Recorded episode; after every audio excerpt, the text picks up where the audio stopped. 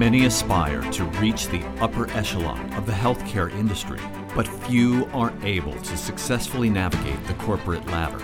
In this fortnightly series, C Suite Partners sits down with international healthcare executives, asking the tough questions and unpacking the personalities of the top industry leaders. Welcome to the boardroom.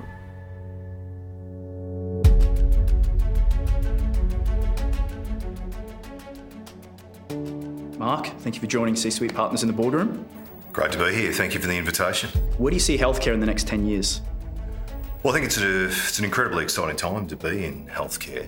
I certainly see that healthcare will continue to develop and evolve. Uh, I think we're seeing technology and innovation come to bear in healthcare far more than ever before, and that will continue to uh, to drive growth and to drive opportunity, um, and also deliver more healthcare to more people. We also will see, of course, the fact that uh, people harnessing innovation and technology, uh, and with the thought that somehow that will also uh, help you with your workforce issues and all those sorts of things. And I think there'll be an element of that but you will always need great people involved in healthcare and great teams, and by extension, great leaders. And Icon have got a focus in Asia. Everyone wants to get into Asia, but it seems quite difficult for some organisations. How did you approach it personally? Well, look, I think we approached it by firstly identifying a great acquisition in Singapore and, and definitively deciding that Singapore was a great regional headquarters for Icon. It was a great place for us to start. But we also entered uh, Asia with a pretty simple approach, and it's the same approach we've always approached healthcare with in Australia. And healthcare is about relationships, mm. and we needed to build really, really strong relationships with those clinicians in Singapore to make them see that yes, they wanted to be part of the Icon family, uh, and that that that uh, journey with us had a long way to go and it was also going to be very successful. But most of all, we could take all the great things that they had done and make them better okay. and enhance patient care. And that's what's important. And we've taken that, um, that authentic relationship approach uh, across all of our uh, growth into China uh, and into other countries now, such as Vietnam. Tell me about a career crossroads moment for you becoming an executive? Well, look, I think uh, a career crossroads for me, yeah, there's been a few. There's been a few. Uh, career crossroads, I think, uh, look, probably the biggest one is I uh, had founded and run my own healthcare company. Okay. Uh, and um, with uh, three business partners who were 20 years older than me. And there was a point where I needed a succession plan. that succession plan was really to bring my organisation into what is now the Icon Group in uh, November of 2014.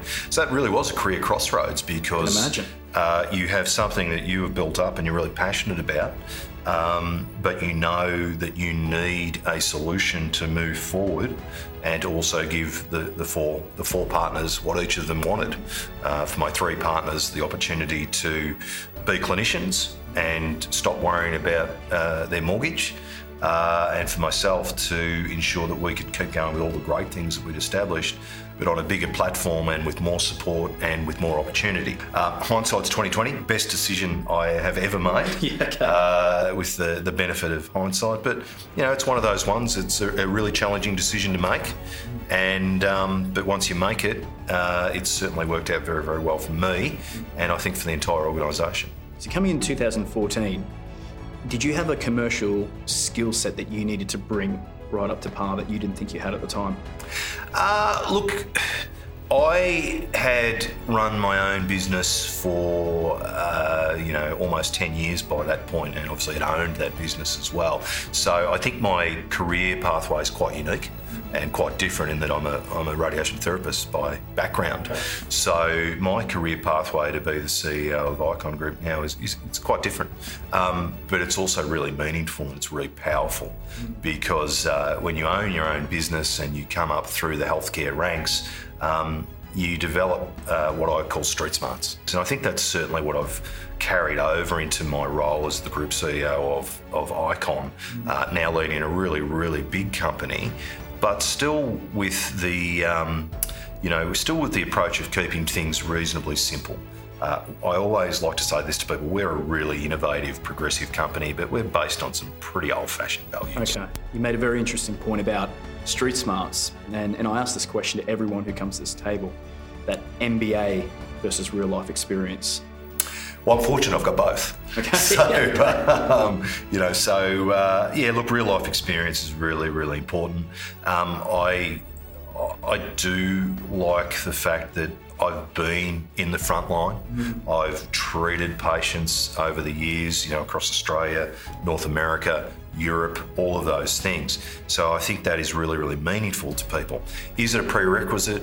Absolutely not. Is it part of my toolkit? Yes, it is. Mm. Did I then go and strengthen that and um, uh, further empower myself with an MBA? Absolutely. Mm. Um, and I think that, uh, again, it gives you a unique perspective on mm. healthcare. And most of all, the most important part of this is uh, you know, regardless of your background, healthcare is about people.